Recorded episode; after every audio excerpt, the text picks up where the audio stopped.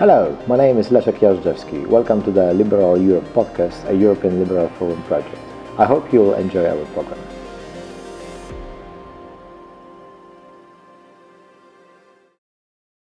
Hello, welcome to Liberal Europe podcast. My name is Leszek Jażdżewski, and uh, we'll be talking today about the rule of law in Europe and illiberalism. My distinguished guest is Professor Gabor Halmai, who is a professor and chair of comparative constitutional law at the Law Department at the European University Institute in Florence. Welcome, Professor, to the podcast. Thank you. Accepting invitation. Thank you for having me. So I would like to start with with very basic question. Uh, in your opinion, does Hungary and Poland fulfill the conditions of membership of the European Union? Certainly not. Uh, this is a short answer. The long answer would be that that those two countries, actually Hungary, ever since 2010, when Viktor Orban first term started with a two-third majority, uh, and in Poland since 2015, Article 2 of the European Treaty, which which uh, regulates the most important values of the EU, are systematically violated by those countries in different terms, in, in different ways, uh, but they certainly do not comply with, with the rule of law requirements of the EU. In the case of Hungary, I would even go a little bit further, saying that Hungary is not anymore a democracy. For my view, democracy means that there are elections, the result of which are uncertain. The April 3 elections in, in Hungary, the last parliamentary elections, has shown that actually the result was very much certain. Uh, Viktor Orban's Fidesz party could not be possibly beaten by the united opposition, uh, which does not mean that the opposition performed perfectly in the electoral campaign, but the playing field has been since 2014 so much uneven that there are no democratic elections anymore. The case in Poland is, is different in that regard. I guess there are still a possibility for the opposition to win the elections, both in the parliamentary elections and the presidential elections. Right. Well, uh, these are the very strong words indeed. But uh, I think you're right that perhaps framing the the problems that EU has with Hungary and Poland as a compliance with the rule of law doesn't seem to be well addressing the main issue, which is basically perhaps the problems of whether there is a democracy uh, still in those countries, especially in Hungary. But how would you? Is it is it like a? Can you draw a line when we, we should be speaking of non-democratic, and if not democratic, what kind of system in Hungary? Is it kind of competitive autocracy? Uh, I know that you are not in favor of illiberal democracy. Maybe you can explain why. How would you call this this system? Or is it autocratic legalism? I know you're using this term as well. How would we mm-hmm. describe the, the, the, the, situation of Hungary? I agree that they should be analyzed separately from, from Poland in this case. Yeah, I, I don't think that that those labels matter that much, but let me start by saying that certainly illiberal democracy, which was the the frame uh, of Viktor Orban using from the very beginning in a very, very uh, infamous speech held in, in the summer of 2014, describing uh, the system as still a democracy but an illiberal one. In my view, and I do not want to go into very, very much scientific details I, I can mention Jürgen Habermas's uh, definition, which which actually uh, considers democracy as also fulfilling the elements of the rule of law and fundamental rights protection. In that respect, those countries which do not comply with uh, a minimum minimum uh, amount of fundamental rights guarantees which is the case in Hungary, or do not comply with with other elements of the rule of law cannot be considered as democracies either. Not to speak about the already mentioned uh, election system, which is uh, since the early 2010s, after the first election uh, in 2010, which was won by by Fidesz uh, uh, according to the democratic election rules. So ever since 2011, 12, the election system is rigged, not only not fair, but but also do not provide the possibility, as I mentioned, for opposition parties uh, to win. Whether this is this is still a kind of competitive autocratic system, again, I think that competition means the possibility for others to win. In Hungary, there are no others. Others is possibility, but the governing uh, incumbent Fidesz party. Again, in Poland, the situation is different. They started this so called democratic backsliding much later, about five years later, very much using the playbook of, of Viktor Orban, starting by the dismantlement of uh, judicial review by the Constitutional Court, packing the Constitutional Court, and also starting to back the ordinary courts with various uh, laws enacted by the by the governing majority. So, uh, in that respect, uh, also Poland lacks the, the main guarantees of, of the rule of law, one of which is certainly an independent judiciary in that respect, the, the two countries are very, very similar to each other. Both the Constitutional Court and the ordinary courts are packed. And uh, actually, the, the main, main players in the judiciary are appointed exclusively by, by the government.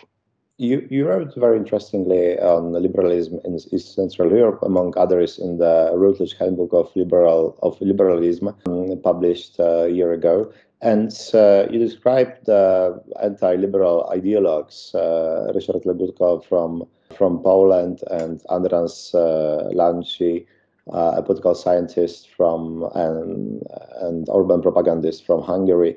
And can you describe this this anti-liberal arguments made by, especially by Orban, but to some extent also by by pro-Kaczynski ideologues, in which they try to, especially Orban is, I think, directly challenging the concept of, as you said before, of liberal democracy, uh, saying that it's incompatible with with democracy as such, com comparing it to communism. Uh, how, how, this uh, and it leads to the question why actually liberal democracy and liberalism became so fragile in, in Central Eastern Europe. So can you talk more about the, this, this, this kind of propagandist argument against liberalism a, and also about the reasons of the liberalism fragility in the, in the region? Yes, certainly when, when we consider uh, Viktor Orban's already mentioned speech from 2014, when he described the regime as an illiberal. His main argument was that that actually his regime is not so much uh, concentrating or focusing on individual rights, but uh, rights of the community. So, in other words, he tries to differentiate between rights of the individual and rights of certain groups although in liberal democratic setting, uh, both rights are, are main, main components of liberal democracy. There cannot be liberal democracy without uh, guaranteeing uh, fundamental rights, both individual and group rights. And as I said, there cannot be democracy either if somewhere there are no, no rights guaranteed. What is the main reason of this backslash of of liberalism? Actually especially in in eastern and central europe but we we can talk about this kind of of backslash in other parts of the world. Fortunately in in western europe illiberals are still in opposition although as the french election have shown with with a, an important part of, of support by by the population. So in Eastern and Central Europe, this kind of decline is certainly related to the very very start of this entire democratic transition in 89 90 where actually Hungary and Poland were one of the frontrunners of that democratic transition. One of the promises of this this transition uh, was certainly to to change uh, an autocratic system into a market economy uh, governed by by the rule of law uh, with guaranteed fundamental rights, but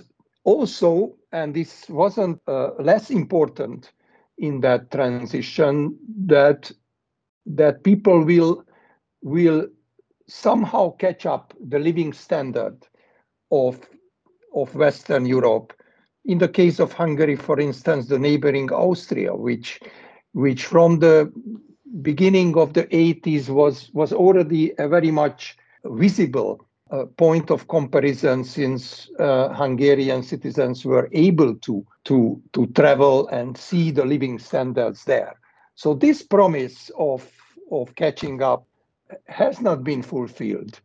And this certainly caused uh, a lot of disappointment, not only with the economic development or the lack of, of the speedy economic uh, development, but also within uh, or against the liberal democratic uh, institutional setting of the newly introduced democratic systems.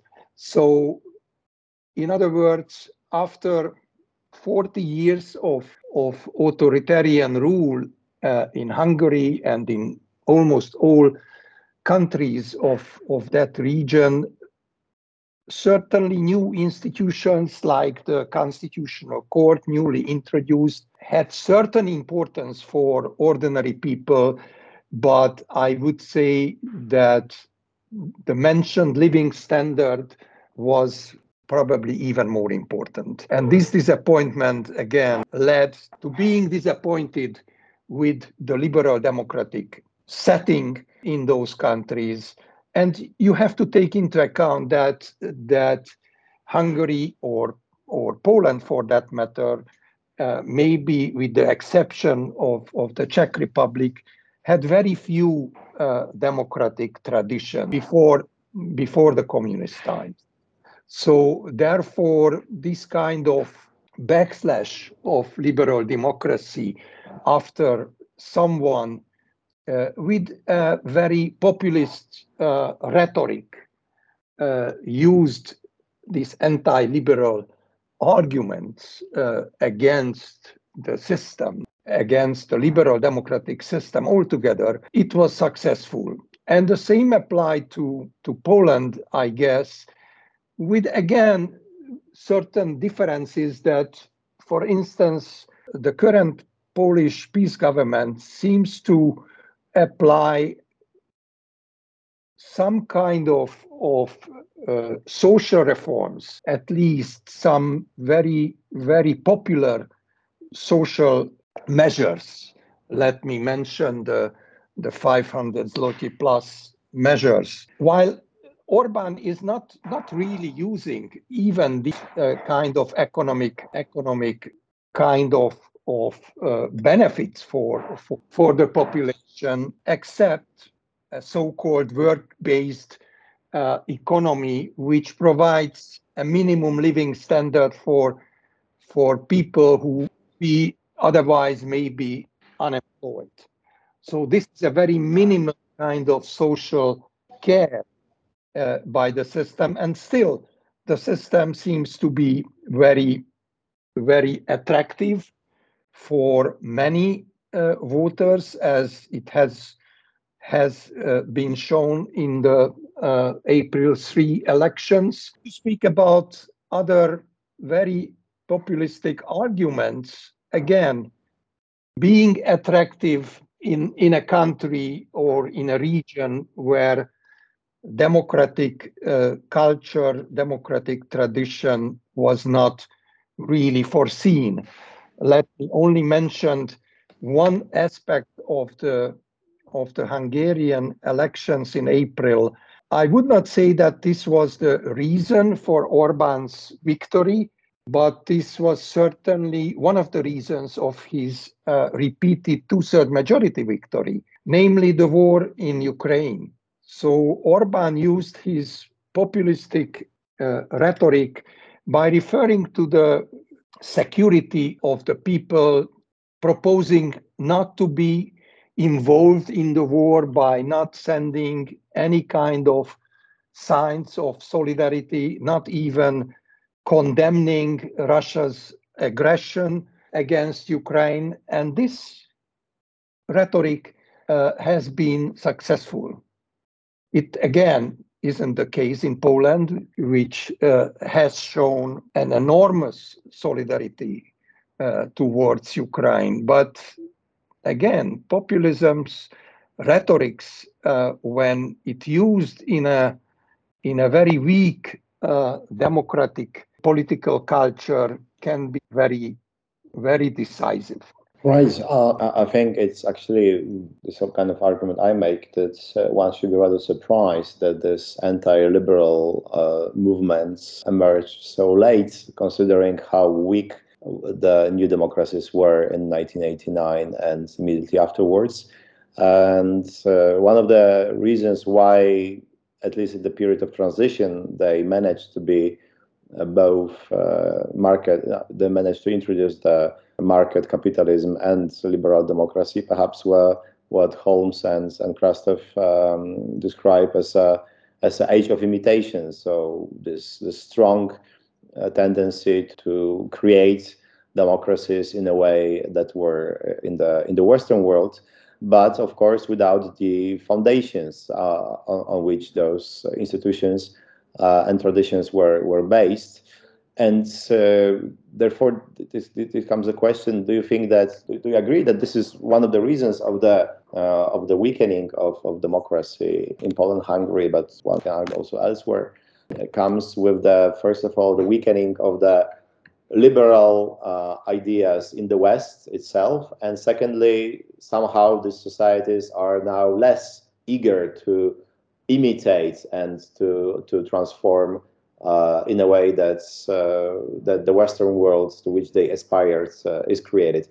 How, how could you explain this phenomenon that this this period of of imitation, uh, if you agree, of course, with the, their analysis of Holmes and Krastev, why it uh, ended and uh, is is like a weakening of the of the West, especially the liberalism in the West. It could be one of the reasons why at the peripheries of the Western world we see the the, the biggest anti-democratic uh, transition uh, at the moment.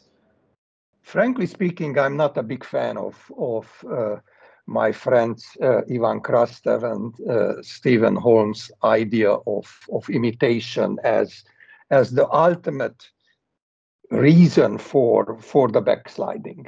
On the one hand, I don't think that there has been no alternatives to this to this uh, uh, liberal democratic uh, turn in in the region because there were several forces, political forces, uh, who advocated uh, different positions. The the very very strong uh, former communist parties uh, somehow somehow transformed into more social democratic parties, advocated more more social democratic than liberal democratic outcome. There were even even some third wave uh, approaches proposed by by a minority of of players in uh, 89, 90. But this is not the, main point. The, main point, in my view, is that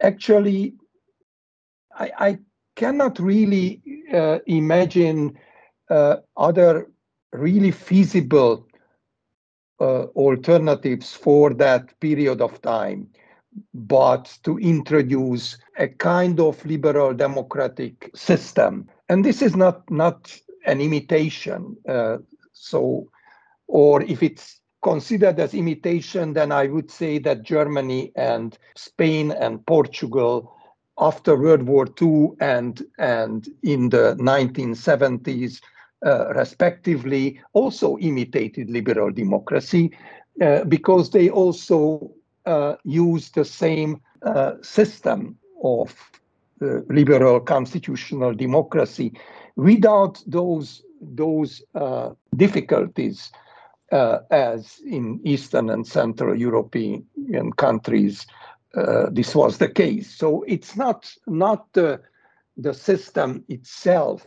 which which was uh, the the reason for the backsliding. Certainly, uh, the way of introduction of this liberal democratic system contributed to the backsliding, namely that it was very much the emphasis was very much on the institutional setting of the system, namely to introduce the new constitutional court, to introduce the new ombudsman system or, or, or other, other institutional elements of liberal democracy, while, as I mentioned already uh, earlier, without the, the necessary uh, constitutional and political culture uh, behind this. In other words, there was a, an institutional skeleton for for a liberal democracy, but there there were very few cultural uh, elements, uh, behavioral elements by by the people, and also the the way of introduction was very much a kind of legal legal approach. Some colleagues of mine uh, uh, describe this as a kind of legal constitutionalism as opposed to to any uh, use of participatory elements. In other words, people were not really asked about about the way in which a liberal democracy should be introduced, what what mechanisms uh, within this framework should work, what role people uh, should play to to, to let this uh, liberal democracy work. But even more importantly, and here I come back to the economic part.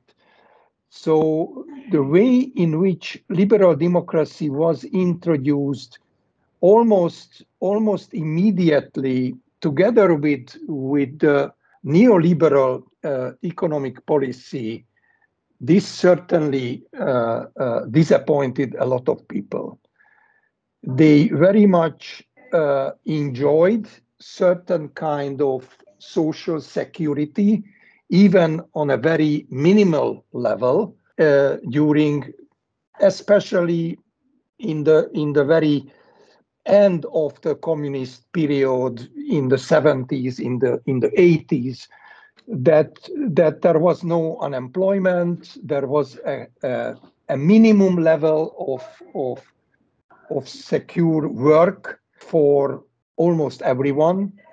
This disappeared with the introduction of the market economy, with this uh, lack of social democratic uh, measures, with, with any kind of guarantee of social security. This is the, the, the main uh, uh reason, in my view, and not so much the the copying of uh, Western liberal democratic institutions of the backsliding. I want to ask you uh, uh, perhaps the last question since we are coming to the end of our time. What should be, in your opinion, the strategies of liberals, uh, both in Hungary and Poland, and also of the uh, external institutions such as uh, European Commission or, or Council, or especially other EU uh, states towards uh, the, this phenomenon of uh, anti-liberalism and perhaps, well, even anti-democratic movements and governments in, in Hungary and in Poland, because there is like arguments uh, made by, by many, especially by more conservative people, uh, that uh, liberals should try to kind of blend in, not to talk too much about LGBT issues or perhaps uh, European integration, that they should try to be more uh, understanding and and and forthcoming towards uh, ideologies, anti-liberal ideologies as well, and especially the views of the of the anti-liberal or skeptical views of the population. That this is the only chance to to win and also an argument made by many politicians who European politicians who prefer European Commission or or Strasbourg to uh, take the leading role. They want don't, want to impose uh, anything from the outside on the level of the of the states. But it seems that this problem is not that much legal as it is political, and therefore courts themselves or even European Commission cannot cannot solve it. Speaking of the of the uh, European Union, so what would be your advice both for liberals inside and institutions outside uh, Poland and Hungary? Let me start by by saying on behalf of the European Union's uh, actually failure to enforce uh, European values in those two countries, but sometimes uh, other countries uh, like Romania or Bulgaria are also also uh, having trouble with with complying EU values.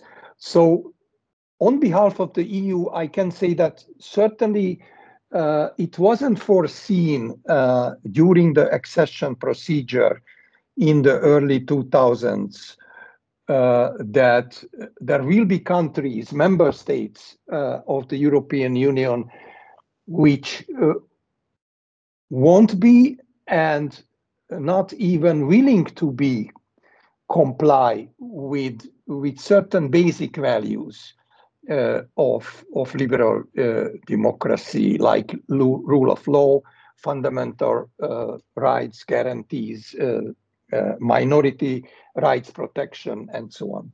So this was not foreseen, and the entire entire design of, of the European Union to over oversee the compliance with the value is wasn't an important part of the EU EU uh, structure. When it turned out in after 2010, after the first two-third majority uh, victory of, of Viktor Orban's Fidesz party that uh, liberal democratic values, joint values of the EU, are in danger in those countries. Uh, there has been a shock, I, I guess, in, in the EU, and, and the EU was not prepared to use uh, tools which are otherwise uh, there for instance, uh, infringement procedures against non-compliant member states or even Article 7 uh, procedure. But really there was no, no preparedness. But more importantly, and, and this is already not, not uh, uh, an argument to, to protect the behavior or sometimes even would say compliance of the of the EU uh, regarding this uh, uh, backsliding that the political aspects, as you mentioned, uh, are sometimes more important than the legal ones. It turned out that the problem with, with this oversight is not so much about the lack of legal toolkits. It's much more about the lack of willingness, political willingness by, by the EU in general. But as you know, EU is consists of member states, uh, larger and smaller member states, uh, especially some larger member states were were so much politically and economically uh, tied to to those countries especially in the case of Hungary, for instance, the, the influence of the of the German industry, especially the car industry in Hungary, made Germany, including uh, uh, uh, the chancellorship of, of Angela Merkel, almost uh, unwilling to stand up against uh, the illiberal politics of, of Viktor Orban. You may remember this long, long uh, fight within the European People's Party, where the that time German leadership, uh, uh, Manfred Weber and, and others, were reluctant to, to really uh, sanction uh, a seemingly and openly uh, anti-liberal uh, member of, of the party group, EPP. It, it took many years to, to somehow come to the conclusion that, that they, they should seriously sanction uh, the Hungarian member party. So, yes, uh, the political uh, uh, unwillingness of the EU regarding Hungary and also Poland. You know, Poland is is a much larger country. The EU cannot easily afford to go very strictly against against uh, a government which also uh, does not comply with the EU values because of of other uh, but also mainly political reasons. So if you consider these uh, last years when the EU seemed to be somehow more willing to to stand up for for conditionality against uh, those member states. It's most probably due to some some new political and economic uh, considerations. Certainly brexit and uh, the very economic consequences of Brexit uh, played uh, an important role in that to realize that old member states cannot afford to to send a huge amount of, of EU money. Uh, in other words, uh, money of the of the other EU members' taxpayers to to feed illiberal democracies, to feed not only uh, uh, the Hungarian government with its uh, illiberal policies, but literally feeding Viktor Orban and his his own family, uh, his own cronies and and oligarchs.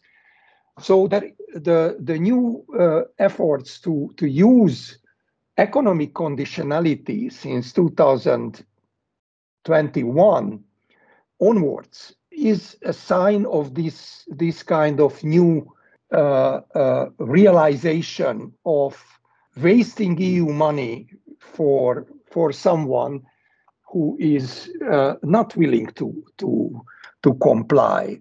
And not only not willing to comply with the, the values uh, uh, entrenched in Article 2 of the, of the treaties, namely the values of rule of law, democracy, uh, and so on, but, but having a totally corrupt economic and political system which abuses all the EU funds. It's not just abusing the values, it's abusing EU money. So, this new consideration is certainly very welcome we will see how far this goes.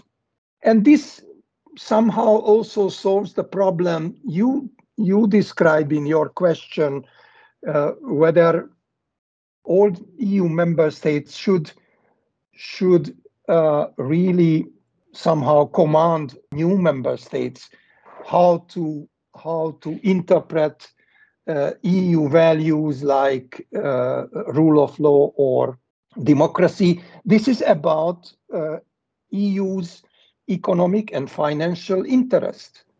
So if there is uh, a, a, corrupt system, which is the case in, in, in Hungary, uh, then the EU money is wasted.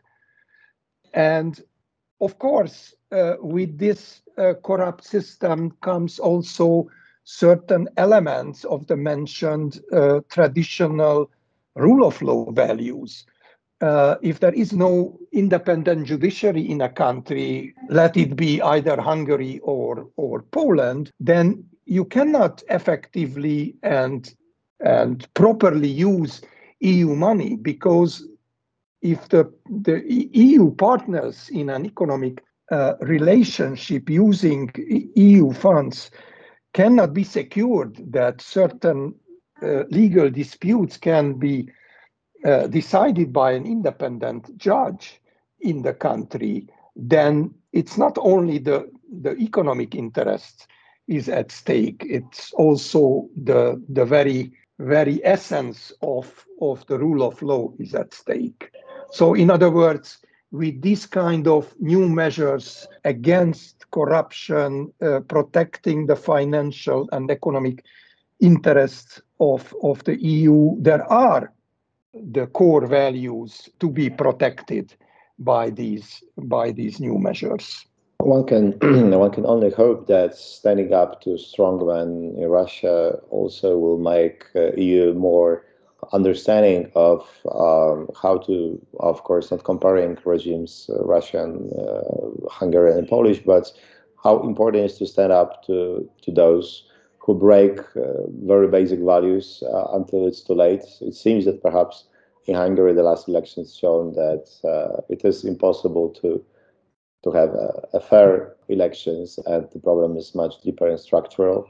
In Poland, hopefully, there's a well, there, there is a possibility of change of government, which might be enough, at least in the short term, to come back to very basic liberal democratic um, system. Uh, but certainly uh, not uh, not being true to one's uh, values, as, as was the case with the uh, European Union, uh, it inflicts the price, and the, the price is that we have now two supporting each other governments, which which go exactly against the very basic values that EU is committed to, and uh, wasn't, as you said, prepared for such a challenge. It also, I think, uh, creates a lot of issues for possible enlargement because no one wants to invite new countries like Serbia, for example, which might be just adding up to the to the problems already existing. Uh, well, but just to, to, to finish, it seems that without commitment to and also a good definition uh, of the problem which we are facing, uh, both from the European institutions and Euro EU countries, and uh, especially the um, societies and the political elites of Hungary and Poland, we, we won't be able to, to solve the situation. So, well, Professor, I would like to very much uh, thank you for, for your insightful analysis going very often against the kind of common uh, knowledge, uh, I would say, uh, much deeper than, than usually uh, it is being discussed on the on the on the on the panel discussions. And I would like to recommend also to our listeners some of the publications. I know that you recently uh, published in the in the book edited by by some friends of mine, by uh, Wojciech Sadurski among others, and Martin Krygier, Populism versus Authoritarianism, and you wrote about uh, anti-constitutional populism. I think it's extremely, and also the the book I mentioned earlier, the it's a short uh, piece. in this Routledge uh, guides on the illiberalism and many others publications uh, are very strongly recommended to, to, to, to follow up on this for anyone who's interested in the subject. So thank you, Professor, for this, uh, for this conversation. It was a real pleasure. Thank you. The pleasure was mine. Thank you very much. And our listeners, uh, please tune in for the Ricardo Silvestre podcast next week, and we'll meet again in two weeks. Uh, mm, this is all from Liberal Europe for today. Thank you. Goodbye. Thank you for listening. If you like this episode, please share and give us a 5 star review. You will hear from me soon. Until then, please listen to Liberal Europe podcast next week with Ricardo Silvestre.